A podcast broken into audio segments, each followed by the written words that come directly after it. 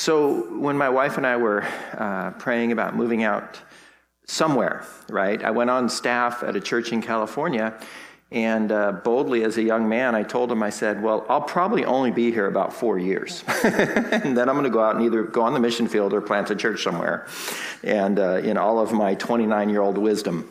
So, after a couple of years, we started praying over World Map, and because of my former um, job, I'd traveled all over the world. I fell in love with a lot of places. I was trying to talk my wife into Japan. I really loved this city called Miyazaki, and and thought that I could teach English and disciple uh, the Japanese over there, and um, uh, just really felt like I loved you know, the kind of the coastal area of France, and there's some cities, Lacanau and, and different places uh, where I felt like, man, this would be a great place to plant a church. And um, loved Portugal, the north coast of Spain, you know, and then I really had my heart set on Brazil.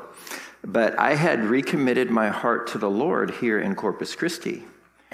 And um, you know, Corpus Christi is that kind of kind of place you either love or hate. And so when I was here, and I was here on a, on a at a surf contest, and I was um, judging the surf contest, the pro surf contest, a lot of people were kind of complaining about the waves, and I thought this guy's, this place is kind of pretty in its own way, you know.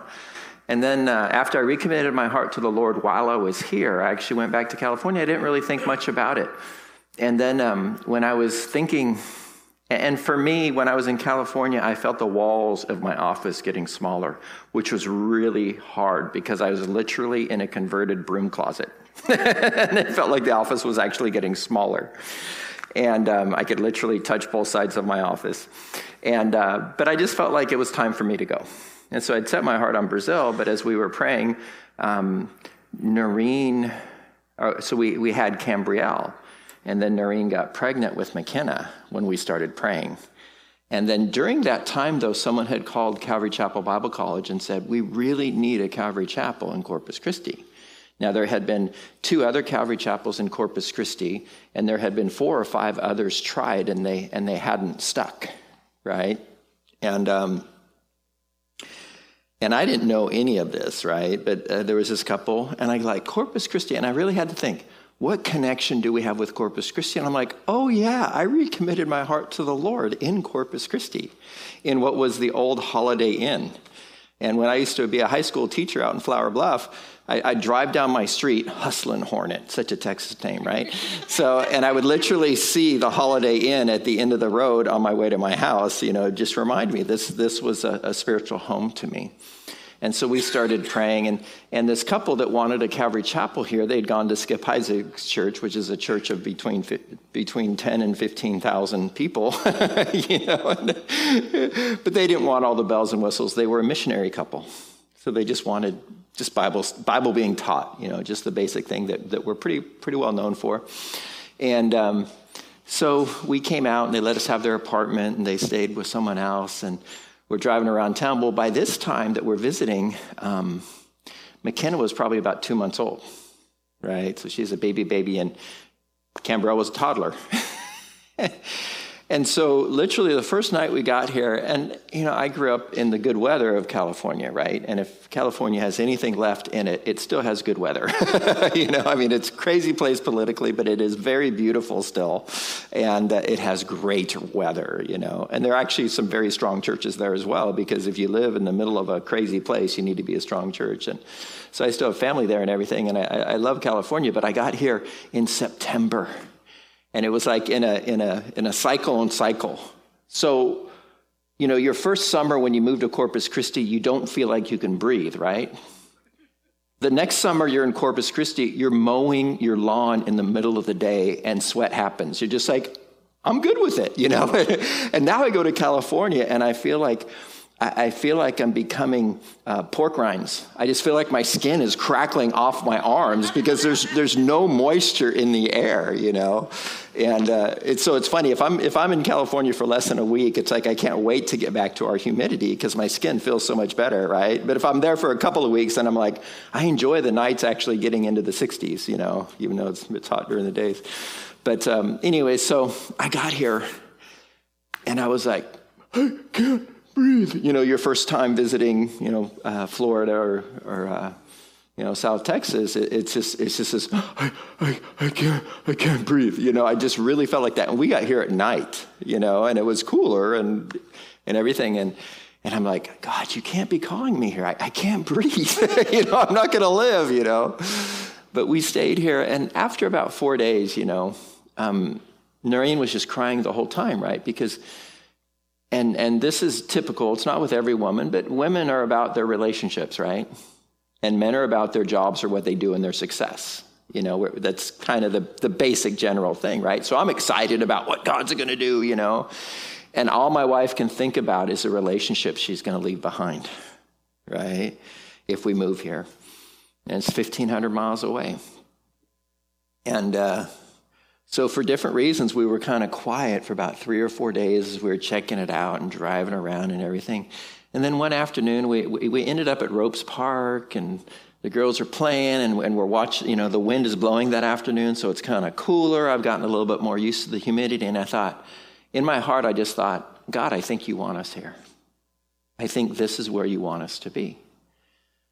And, um, and I knew Noreen was feeling the same thing by the Spirit, right? I think uh, this, this week we're going to get together in family time and I'm going to explain my view of the Holy Spirit and we're going to spend some time in prayer and stuff.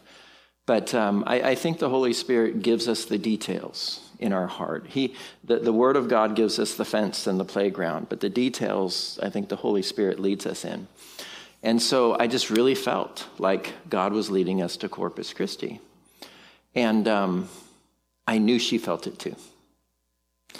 So later on that night, we're at the apartment. It's, it's a little bit later, and I go, honey, I think God's calling us here. And uh, we had both gotten to the place where this isn't a this is a good place. Like we could live here, right? This is pretty. It's the ocean. We're ocean people. Where we lived in California was 35 minutes from the beach, you know. And uh, and so so I said this to her, and the girls were asleep, and she looks at me and she goes, I'm not feeling it. I go, I'm not feeling it. She's looking at me. I'm not feeling it. I'm looking at her, just going, Well, give me a Bible verse. you know, show me in the Bible where God tells us that we're supposed to come here. You know, well, years before this, when we first gotten, or actually when we were first dating, actually, I, I went to Australia and I, I found a Bible study and everywhere I would go on the surfing tour, I'd, I'd, go to a Christian bookstore and try to find a Bible study, whatever language it was in, right?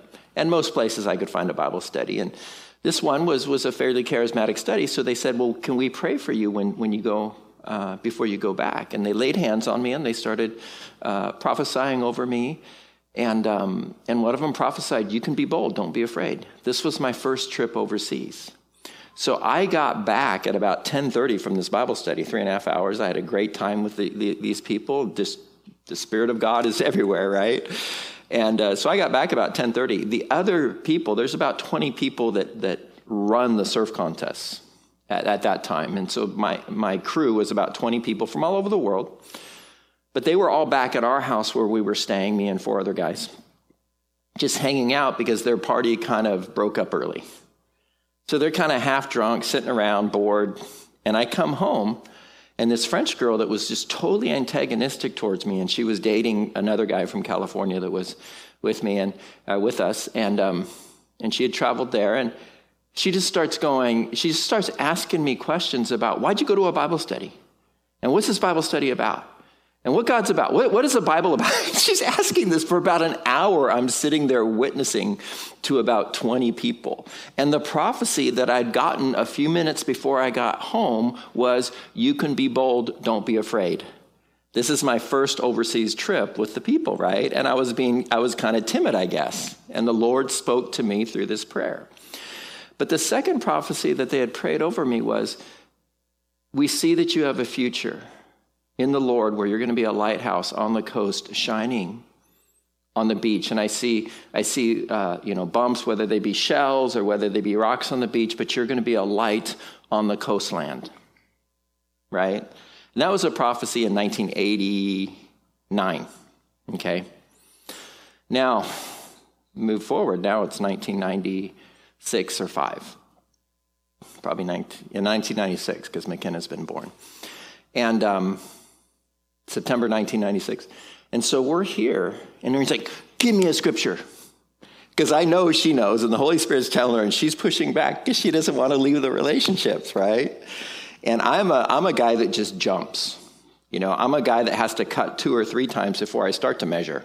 You know, it's not like measure twice, cut once. I'm like, just cut it, you know, figure it out later. And, and uh, it's good that I don't hesitate. Like, you know, when people have writer's block and they don't start writing, I start writing right away, right? You know, that's just my personality. So my wife's just terrified of that part of my personality. What are you going to get us into? Where's the scripture? Where's the scripture? And right then, I open to Isaiah chapter 42. And three times in Isaiah chapter 42, in the New King James, it mentions coastlands. And that's where we got our name, Calvary Chapel of the Coastlands, was from that time. Okay, and that's why we have our name, you know. And, uh, and let, let them uh, sing praises in the coastlands. We actually had that scripture written on that back wall for a long time, and that's actually how we got our name. And she's like, No, no, no, you looked up in the back. I go, I did not. I literally randomly just opened up the Bible and I started to read chapter 42. And so it's just interesting. This is a very special chapter. And I hadn't thought about it. And when I, you know, so normally on Wednesdays, I, I just study all day long, right? And uh, I had a breakfast with uh, uh, another pastor this morning, and then I just studied all day. And, uh, and then I started reading. I'm like, oh, this is a very special chapter for our church. so, anyways, that's kind of the story, uh, our story about us getting here and, uh, and the name of our church. And so we are in Isaiah chapter 42. And let's go ahead and get into it. It reads this Behold, my servant whom I uphold, my elect one in whom my soul delights. I have put my spirit upon him and he will bring forth justice to the Gentiles. Now he says, Behold my servant. Okay? Who is my servant? Now there's several ways, and um, I would say most modern Jews are what, what are called mystics, which means they put a lot of meaning into a lot of symbolism. And, and if you go and you go to some of the art museums, in Israel, or if you go to the Holocaust Museum in Israel and you go to some of the outlying areas, if, you have, if we have enough time this next time, we can do that. It's, I'm an art guy, so I just love looking at it. But they have all, in, in most of their art, they have some radical symbolism because of the amount of wars and the amount of struggle that the Jews have not just gone through in modern times, but throughout all of history right? And so they put symbolism in everything. So many times they'll take scriptures and, and they'll say, well, who is my servant? They're not talking about Jesus. They can't be. But I'll tell you why uh, this is specifically talking about Jesus as a servant. So you can't ignore, because in the context, we've been talking about Cyrus the last few weeks. And Cyrus was the one that allowed the Jews to, to leave from their Babylonian captivity, which ended up being a Medo Persian captivity. And so the Persian, Cyrus, allowed the people to go back. So it, we, we can't ignore the idea that it could mean Cyrus. But remember, when prophecy comes, the Lord is, is kind of giving it to us in chunks so that we can discern it. Okay? And if you look deeply at it, you're going to understand it in a greater way. And that's what he wants us to do. He wants us to seek, he wants us to put effort into it. He doesn't spoon feed us our whole lives. You know, it's great to spoon feed a baby, and it's so exciting when they actually start to eat like instead of just nursing. But what if, what if they're 16 or 17 years old and you're still spoon feeding them? You know, so the Lord desires that we look in, and it's also a way to keep the enemy uh, from, from ripping it off. So, so God's message is scattered throughout the lines of, of, the, um, of all the Old Testament scriptures, right? There's not just a chapter on prophecy. Why? Because if Satan could destroy that, no more prophecy. And so many times we see these things in blocks or chunks. Okay? So it, it could mean Cyrus. And then the Jews, what the Jews do with a lot of these, like Isaiah chapter 53, they personify it as meaning Israel. But the nation of Israel was God's servant as well. They were who God chose as his servant to bring forth the message and the Messiah. The message of the law that points to the Messiah, but physically to bring forth the Messiah right? And that's and so it could be a, a, personification of Israel, and many Jews today would see this chapter or this verse as a personification of Israel. And then number three, and we're going to see it's obviously Jesus in this particular section. Now, why is it Jesus? Well, as we look into the New Testament, it says in Matthew 12, then the Pharisees went out and plotted against him how they might destroy him. But when Jesus knew it, he withdrew from there, and great multitudes followed him, and he healed them all. That's amazing, isn't it? Um, so, anyways, Jesus knew it wasn't his time. So they were coming after him, and he, he's like, I'm, I'm, I know the time, and this isn't the time yet. It says, when he healed them, though, it says, yet he wanted them not to make him known. And we're going to get back to the scripture again as well. That it might be fulfilled, which was spoken by the prophet, saying, Behold my servant whom I have chosen, my beloved in whom my soul is well pleased. I will put my spirit upon him, and he will declare justice to the Gentiles. Sound familiar? Isaiah 42, verse 1 Behold, my servant, in whom I uphold, my elect one, in whom my soul delights. I put my spirit upon him, and he will bring forth justice to who? The Gentiles. Now remember, God's heart isn't just for the Jews. The Jews were a tool to reach the whole world. The promise to Abraham, who was not Jewish, right? Abraham was not Jewish. That didn't come until later. He was just a man that God called out of Ur of the Chaldees. And he gave him a promise called the Abrahamic covenant and promise. And he said, Through your seed, all the nations of the earth will be blessed, meaning mankind. God's desire was always to reach mankind. Now, I want you to think about that too today, because this world is trying to divide us into all these different groups. It's divide and conquer, and it's actually kind of a, a Marxist idea, right? To divide us so that we see each other differently. But the fact of the matter is, we're all human beings that God loves, and we're all formed creatively different. And God created that into the system so that we can all be different. But that's, praise God, that's God's creativity. That's why I celebrate cultures. Not because any culture is good in of itself, because any culture without God is absolutely abject sinful. right? All of your backgrounds are not royal and, and great and wonderful. Even the Jewish background is not great and wonderful. We're all savage because of the sin that we've all inherited, and God saves all of us. But his desire is to save all of us, isn't it? And he loves each one of us. And he came as a man to rescue people that he created in his image so that he could delight in them for the rest of eternity. And so that means today, it means radical Muslims, the Lord still wants to save them. People that are all confused in transgender ideology, He still wants to save them. Uh, you know, people that, that want to tax you into oblivion, He wants them to be saved. People who think abortion is a wonderful idea, He still wants them to be saved. And the thing is, I want to keep myself in such a loving state, even though I might fight against some of these things politically.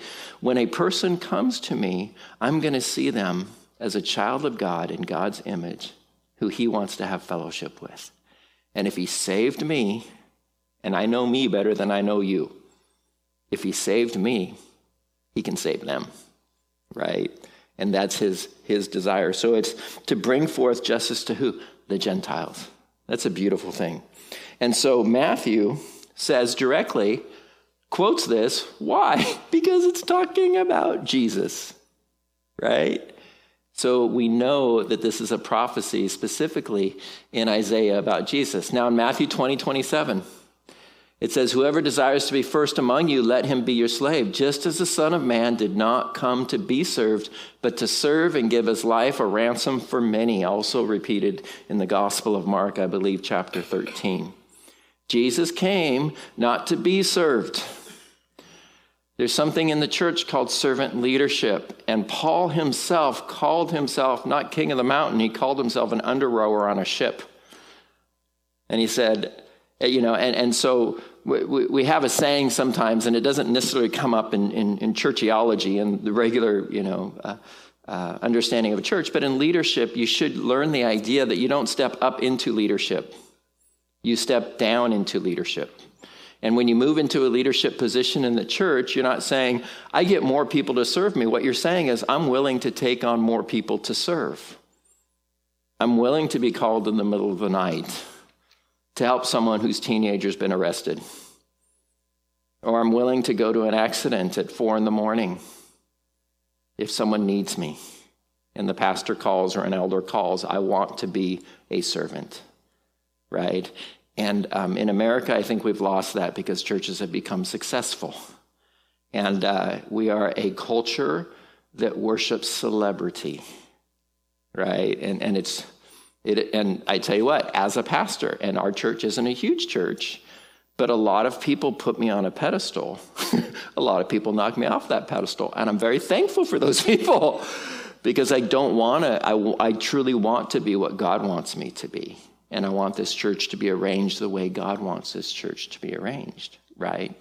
That if you have a position of authority, you truly are a servant to others, right? So, my particular service to you is to make sure that on Wednesdays I have a Bible study prepared to feed you. That is my particular role on Wednesdays. But other than that, I do counseling and everything else and then prepare a service for Sunday.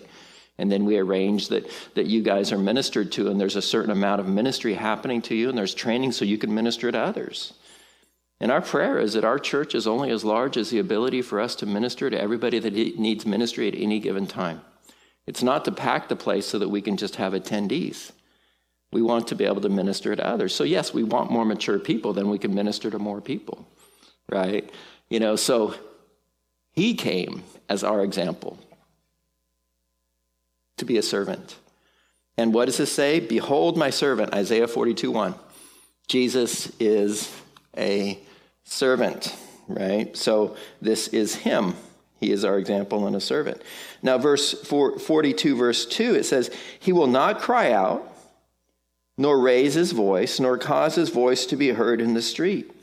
A bruised reed he will not break, and smoking flax or smoldering flax he will not quench and he will bring forth justice for truth. So again, when Jesus was having that problem with the Pharisees, they wanted to destroy him because he was breaking their laws. And again, we looked at that verse before. When he knew it, he withdrew from there, and great multitudes followed them. He healed them, and he warned them, Don't make me known. It wasn't like, I healed you, Okay, tell everybody or take these posters out, and we're going to have a big old healing meeting. And we're going to have a lot of offering during this healing meeting. And we're going to make a whole lot of money. We're going to do really cool stuff with that money. And that's what we're going to do. You know, he didn't do that at all. And it's an interesting thing. And, and you know, to, to trust that God is your promotions manager. He, he is the one that is your agent, as it were. And uh, my heart was when I was a young man, I did not want to pro- promote myself. Because after I was a, a pre med major, and my, my advisor told me, You surf way too much and you volunteer none of your time in the hospital, you're not going to be a doctor. no, it's a harsh thing after being in college for four years. So then I went and I, I transferred my classes over and I went into sports marketing, right? So the PE department took a lot of my biology classes, and then I went to the marketing department. And I created independent study, and I called it sports marketing. But the marketing part of that is basically, and I'm not saying advertisement isn't good, right? But I learned a lot about marketing, and I learned a lot of the tricks about marketing, and a lot of it is manipulation, right? And so I saw it a lot as a young man in the church, and I went to Bible college myself, and, and there's ambition to be a pastor, and a pastor can be a pretty good job in America. It can be pretty lucrative, and you can get to be well known, and you can write books and become famous and a celebrity and all this stuff, right? And you're an ambitious young man, and those things start flying through your mind. And at that time, Calvary Chapel churches were the fastest growing churches in America. And we're like, ah, you know, and so I'd watch this competition go on amongst these young men and all this ambitious thought. But I didn't like that. And I don't think I had so much wisdom, and I still had the ambition, but in principle, I knew it was wrong. So I decided I'm not going to market myself. And so a guy that I was discipling was, was being raised up quicker in the church that I was a part of. And, and my wife's like, well, why don't you go tell him? And I'm like, I'm not going to promote myself. I'm just going to serve God, and if they notice, they notice. But if, you know, God has my future in his hands, and I want to trust him, right? And Jesus completely trusted what? His Father and his Father's plan, right? As he walked as a man, he absolutely trusted that. And so he wasn't about this self promotion. But it, again, it says, you know, that he is not going to cry out or raise his voice when he comes. He's not, he's to let his actions speak. And when he's asked to speak, he's to speak the truth. But he's not about promoting himself. In fact, he said very hard things to the people that were following. There's one point in time when he had thousands following them, and then he said hard things to the people that were following him, and they all left. And he looked at his own disciples and he said, Are you to leave also? And that's when Peter said, Where are we to go? But you have the words of God, you have the words of eternal life. Right? So he was